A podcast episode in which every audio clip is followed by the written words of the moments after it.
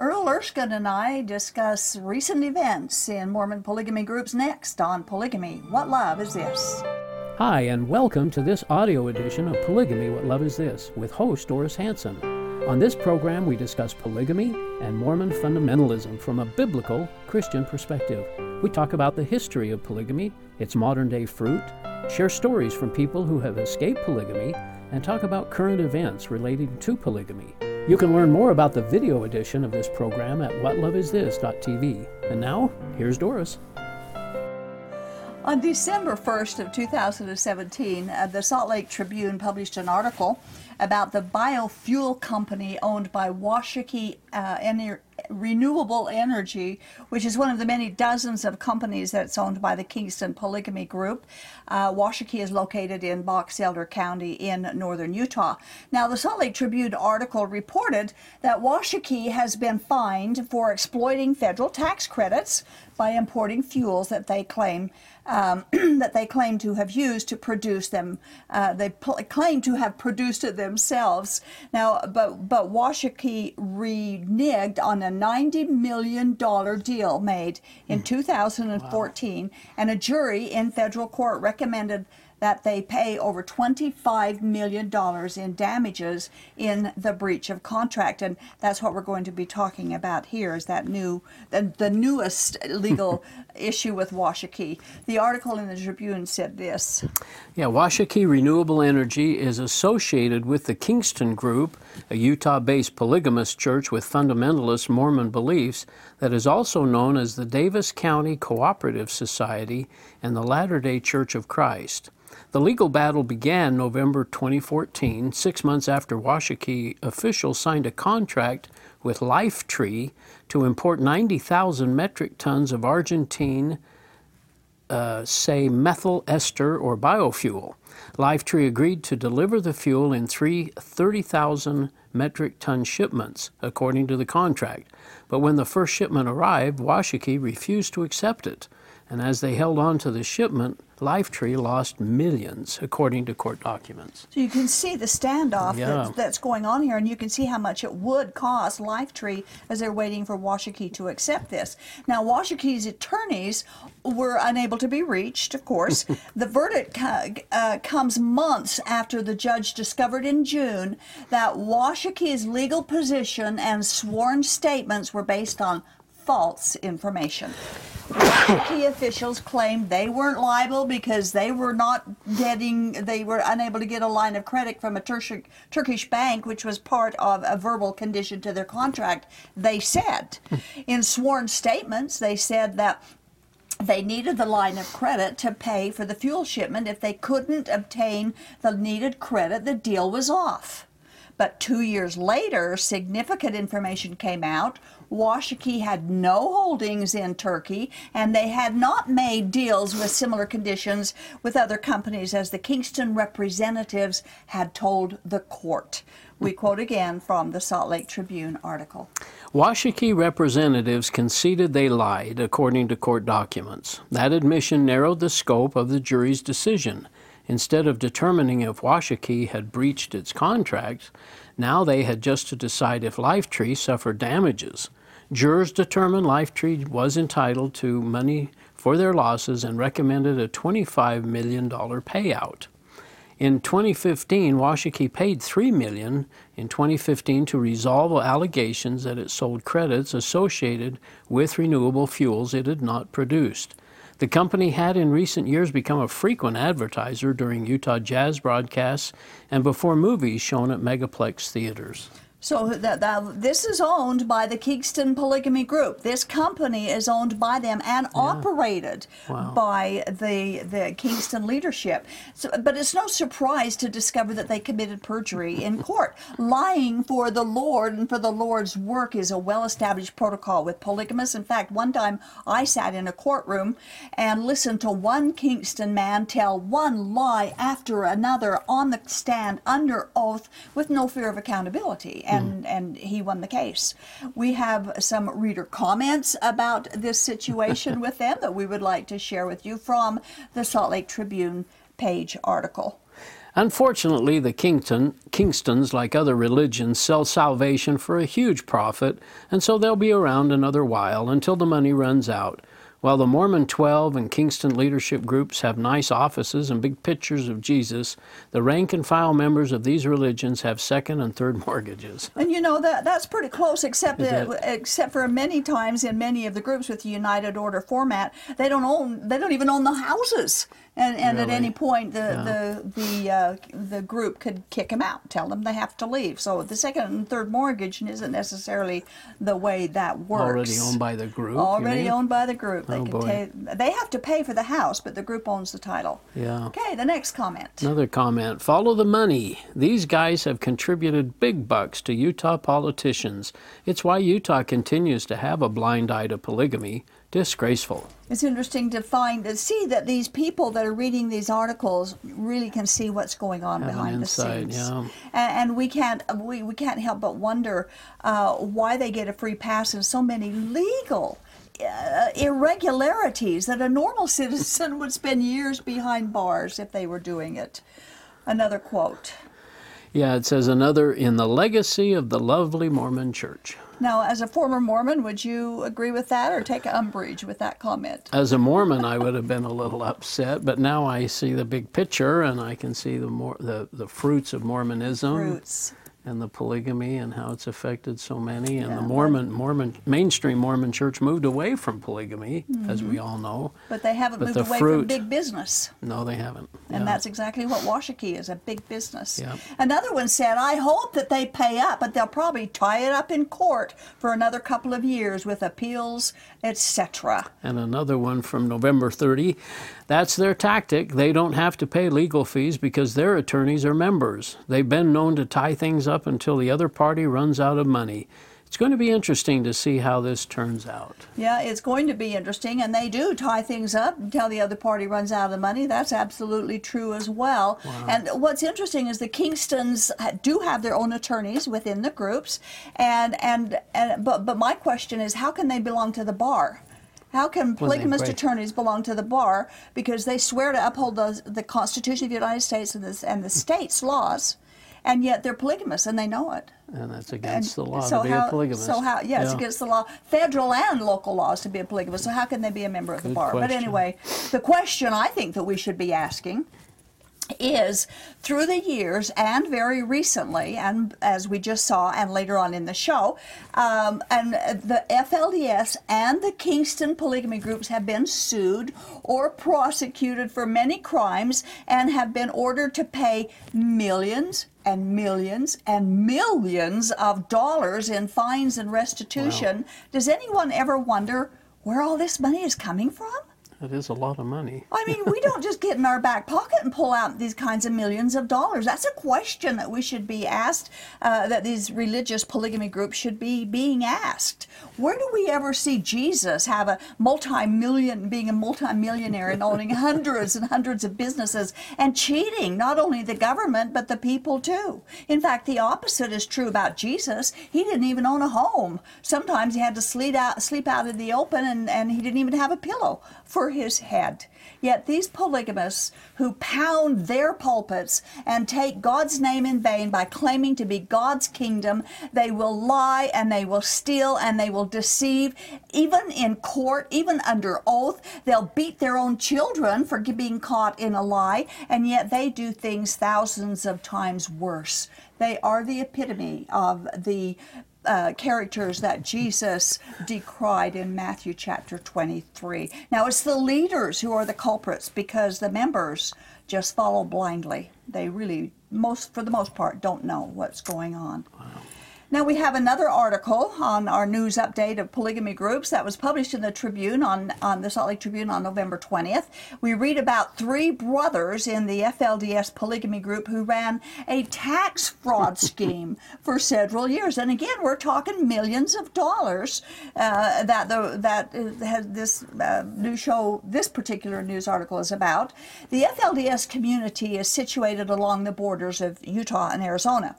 But in this story, it isn't the state lines, but the sides of the street that their homes are on that mattered in the article and in the event that happened. So we quote from the article. Ben Thomas Home sat at an intersection in Hildale. That meant, Thomas said he was told, that he and his wife could file two sets of tax returns. One set of returns could be filed from an address on the east, West Street, and another from the North South Street. okay, now we're twisting the rules again here. You can see how this happens. Well, Thomas said that it sounded like a scheme to him, yeah. and he didn't want any part of it. Now, there were three brothers that had concocted this tax scheme. In fact, uh, in over four years' time, these three men filed for some $2.6 million in fraudulent tax returns. They are Alma, Denver, and Trenton Barlow, and each brother was charged in federal court with one count of conspiracy and two counts of making false claims to the government, and they have pleaded not guilty.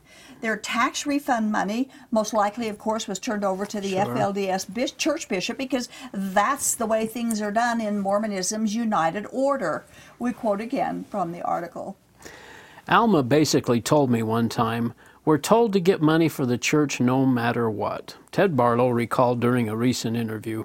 Ted Barlow, Barlow said that the three defendants have the same parents, while he has a different mother. The defendants were close. Ted Barlow said and had a background in construction and manufacturing, not accounting or tax preparation. but they, they expanded what they were doing. According to the indictment, when they filed their tax returns, they would falsify W 2s to show that more tax had been withheld than actually had been withheld. For instance, in 2011, Alma Barlow reported that $628,100 had been withheld from his paycheck. He filed for a refund of $429,003. Wow. Alma and Denver Barlow were co-owners of a clothing manufacturer in Hildale, and the allege, uh, they allege that Denver Barlow falsified business expenses for 2012 to receive a tax refund of $45,168. All good men of God. All good men of God. That's that's what really gets me is they, they call themselves the kingdom of God. You know, these men w- would also go out and look for people that they could file tax returns for. And then they would misrepresent their incomes and their marital status and the number of dependents to make them qualify for the earned income tax credit, which of course reduces taxes for lower or moderately or moderate income individuals. Again, we read from the article. The defendants took 10% of the refunds received by the other filers. The indictment says or I'm sorry, the indictment says. The indictment says that the defendants applied for the 2.6 million in tax refunds for themselves and others, but it doesn't specify whether the IRS actually paid all that money. The three brothers were in court on September 15th in U.S. District Court in Salt Lake City, and the judge granted them a release pending trial, which is scheduled for April 16th. That's interesting. One day after, after tax time. Evidently, the three brothers have since left the FLDS, and it, it is reported they are complying with the terms of their pretrial release. It was in February of 2016 when 11 FLDS members were indicted for fraudulent use of the food stamp program, totaling $12 million. So much money illegally built from taxpayers. Hmm. we have another quote. Ted Barlow said the tax fraud defendants are good men who were trying to please church leaders. You've got to realize these boys are sucked into this Warren program so deep they don't know where they are, he said. Well, and they were brainwashed. I'll agree with that. They were brainwashed in the polygamy group. That's true. But they still know the difference between right and wrong, between cheating and being honest in That's their dealings. So that cannot be an excuse. And again, I say, how can they be God's kingdom with this kind of behavior. So and then again, just last night on the news, it reported that Lyle Jeffs, the designer of the FLDS food stamp fraud scheme, has been sentenced to 57 months in prison, $1 million restitution repayment requirement, and three years probation after he's out of prison. So we've got some justice yeah. with that, which is good. Yeah. Now, for decades, Mormon polygamy groups have refused, we're going on another topic right now, Mormon polygamy groups have refused to supply birth certificates for many of the babies that are born in the polygamy parent to polygamous parents, and, and not having a birth certificate, of course, creates huge problems for the the children Oh, when they grow up and and if they attempt to make a life for themselves outside of the group environment. I helped a young mother of three a few years ago. Two of her children had been born in the Arizona side of the, in the polygamy group, and one was born in the Utah side of the polygamy group, and none of them had birth certificates. She had relatively little trouble obtaining birth certificates from the Arizona uh, office, but Utah gave her awful grief, red tape, impossible tasks to prove that her child had been born in Utah. In a recent story, we find that a judge has ordered birth certificates issued for children who had been secretly born on the FLDS compound in Pringle, South Dakota. Hmm. Again, this is from a news article that pu- that was published in September of 2017 by the Salt Lake Tribune. They do wonderful reporting on polygamy groups. The Tribune does. There, it's just great. But after the judge issued his order, the article writes that the mother tuned to her nine and her six year old daughters, and she said, Congratulations, ladies, you're finally my kids. we quote from the article. Allred has been seeking the birth certificates for three years, ever since she gained custody of the six children she had with her now ex husband. The four oldest were born in Utah and had valid birth certificates, but the youngest two were born on the South Dakota compound. As Allred explained to the judge during the conference call, FLDS President Warren Jeffs wanted what went on there to remain a secret. We were not allowed to get birth certificates per the leadership, Allred said. But now she's finally got birth certificates for all of her kids. now, there are several reasons why birth certificates aren't issued. One reason is top secrecy, of course, especially if the marriage is incestuous. Uh-huh. And, and then, of course, they don't want to be found out there living polygamy, but that's been known anyway. Many of the birth certificates that are issued in the Kingston polygamy group list a fake father of the child, so it's not true So anyway. true. They record a name as the father of a non existent person. And this leads us to the next topic from an article published in the Daily Lama, October of 2017.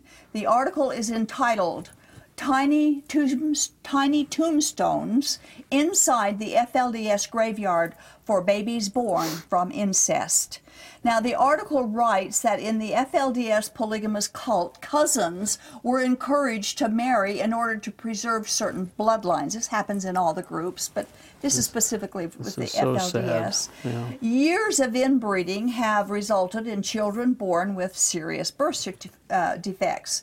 Alyssa Bistline was a former member of the FLDS, and she was interviewed in the article. She said this. Again, so sad. It wasn't until I left the FLDS and moved away from the community that I realized I'd been to an unusually high number of funerals growing up in the crick. crick.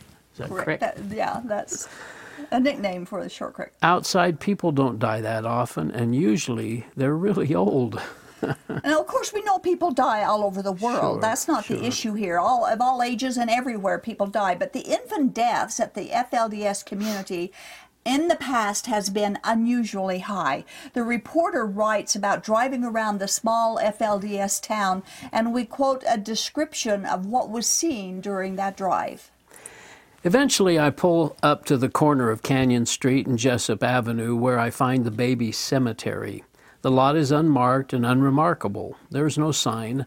A scrappy white wooden fence runs the length of it along Canyon Street.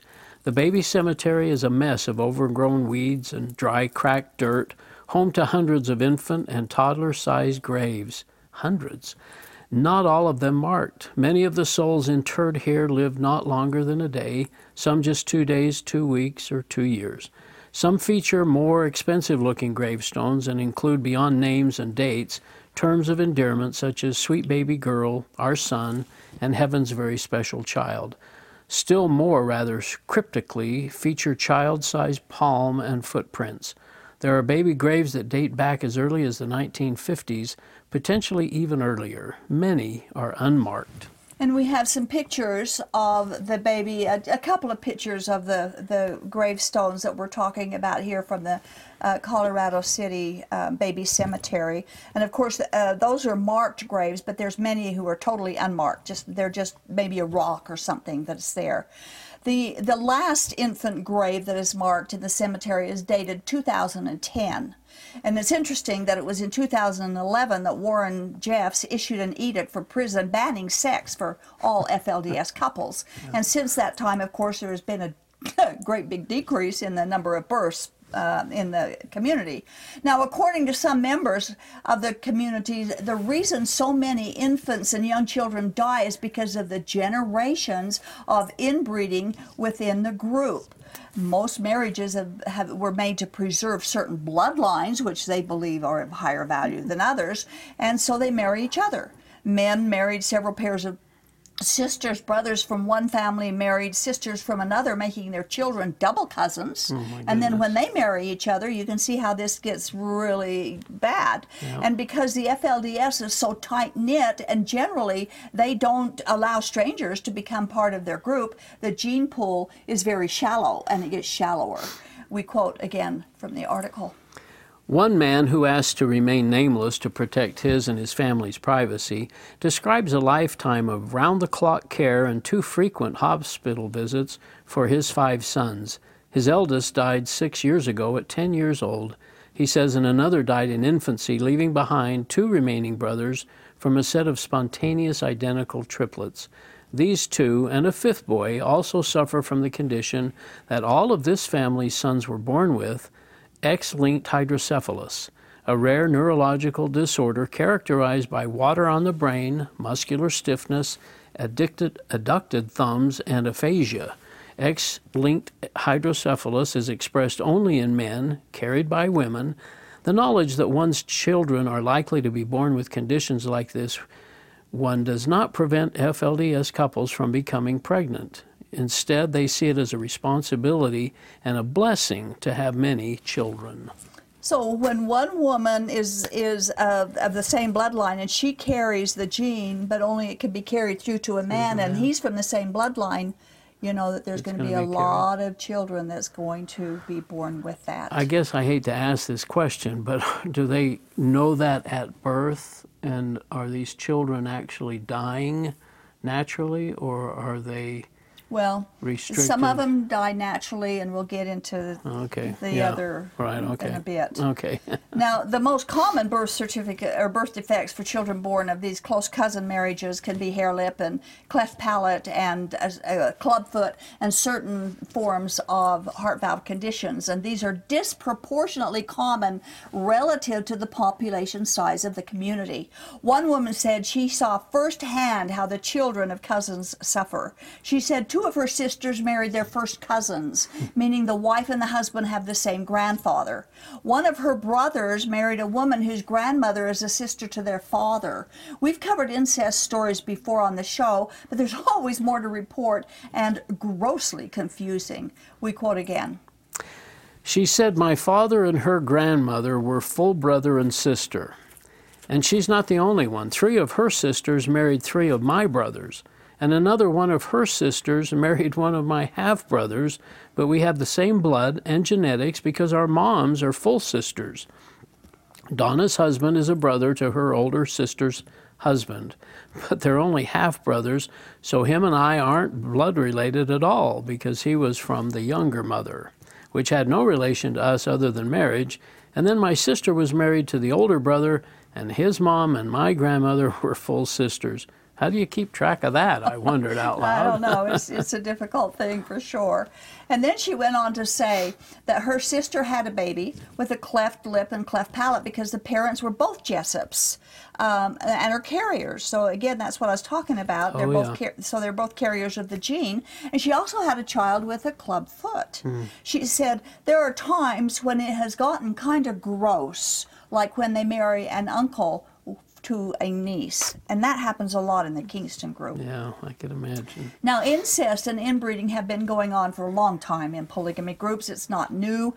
Uh, the inbreeding of the FLDS is directly connected with the baby cemetery story. The children of Colorado City are disproportionately handicapped when compared to other small towns. Many young children born with certain abnormalities could die within a year. The article goes on to say that many of the parents do not want to have to deal with some of those children with their birth defects, so they would hand them over to Aunt Martha, who was the midwife. Mm. They would hand them over and say to her, Would you mind taking care of them? Because we can't. Aunt Martha took care of them, or her uncle Fred did, and the graveyard grew exponentially. What exactly do they mean by taking care of them? Quote. They took their lives, one man says. Uncle Fred was in charge of the cemeteries, the grave diggers, all of that. If you find a grave up there that's not marked, that's the way Uncle Fred wanted it. So, so, taking care of them was making sure the child died. The parents didn't want the defective child, and so they gave it to Aunt Martha, who gave it to Uncle Fred, who made sure it didn't live. Mm. This cannot be God's kingdom no, with this can't. kind of behavior. It can't. These and poor little children. Those, those poor children, yeah. yeah. And they can, they can, uh, the thing is, it's preventable. It's, pre- it's all preventable. Just stop the inbreeding. Well, the, and as you've said so many times, it, the sad thing is, is it's all in the name of God, and it's God's kingdom, supposedly. Mm-hmm. And mm-hmm. you just have to think these people would look at this and think, this can't be what God's about. You, you would you would think it's that. It's a vengeful, yeah. serious. That's what I said to myself when I was in the Kingston group, and and my my father said he was going to make sure I got to heaven if he had to kick me all the way there. and I thought I don't want to be in a heaven like that. No. What kind of a heaven? That's not heaven. Do I want to live this way for eternity? yeah, that's not heaven. Yeah. You, you know, so, um, and and you're right, Earl. This is why we do what we do is because they claim to be God's people and yet they're doing all this cheating, millions and millions of dollars that they're bilking from taxpayers and from their own members, yeah. the inbreeding, the lying, the false birth certificates. It's just, it can't be God's kingdom, and they're doing it in the name of God. And we want polygamists and people who leave polygamy to know God is good. God doesn't do this kind of thing, and He doesn't order it, He doesn't command it. It just isn't true. No. So sad. Yep, it is very sad. So anyway, well, thank you. Thanks you again for sharing in the show and, and for helping us get through this. Uh, get out the information. As we've said before, it's amazing that the polygamists hold up the Bible as their divine approval for polygamy, but they refuse to use the Bible to govern other aspects of their marriages. God forbids incest and a man marrying sisters as plural wives. He forbids uncles and nieces to marry, but they ignore these prohibitions and yet embrace polygamy. Why? The pain of birth defects and misery that incest inflicts doesn't make them stop. Incest is also against our nation's laws. But who cares? Where does any of this end? Man's religions have complicated what God has made so simple. Eternal life is a gift through Jesus Christ alone. No works, no marriages, no religion, no secret temple rituals, nothing, no nothing else will ever get anyone into heaven. And everyone who tries to get there any other way is rejecting God's gift and suffers through it. See you next time. This has been the audio podcast edition of Polygamy What Love Is This? This program is a production of A Shield and Refuge Ministry and Main Street Church of Brigham City. You can view current and past video episodes as well as download audio episodes of this program at whatloveisthis.tv. If you or someone you know is in need of assistance in leaving a polygamous situation, please contact us. We are here to help. All of our contact information can be found at shieldandrefuge.org or call us at 877 425 9993. If you have any questions or comments about this or any of our other programs, we'd love to hear from you. Write us at email at whatloveisthis.tv. Thanks for listening, and we hope you'll join us again.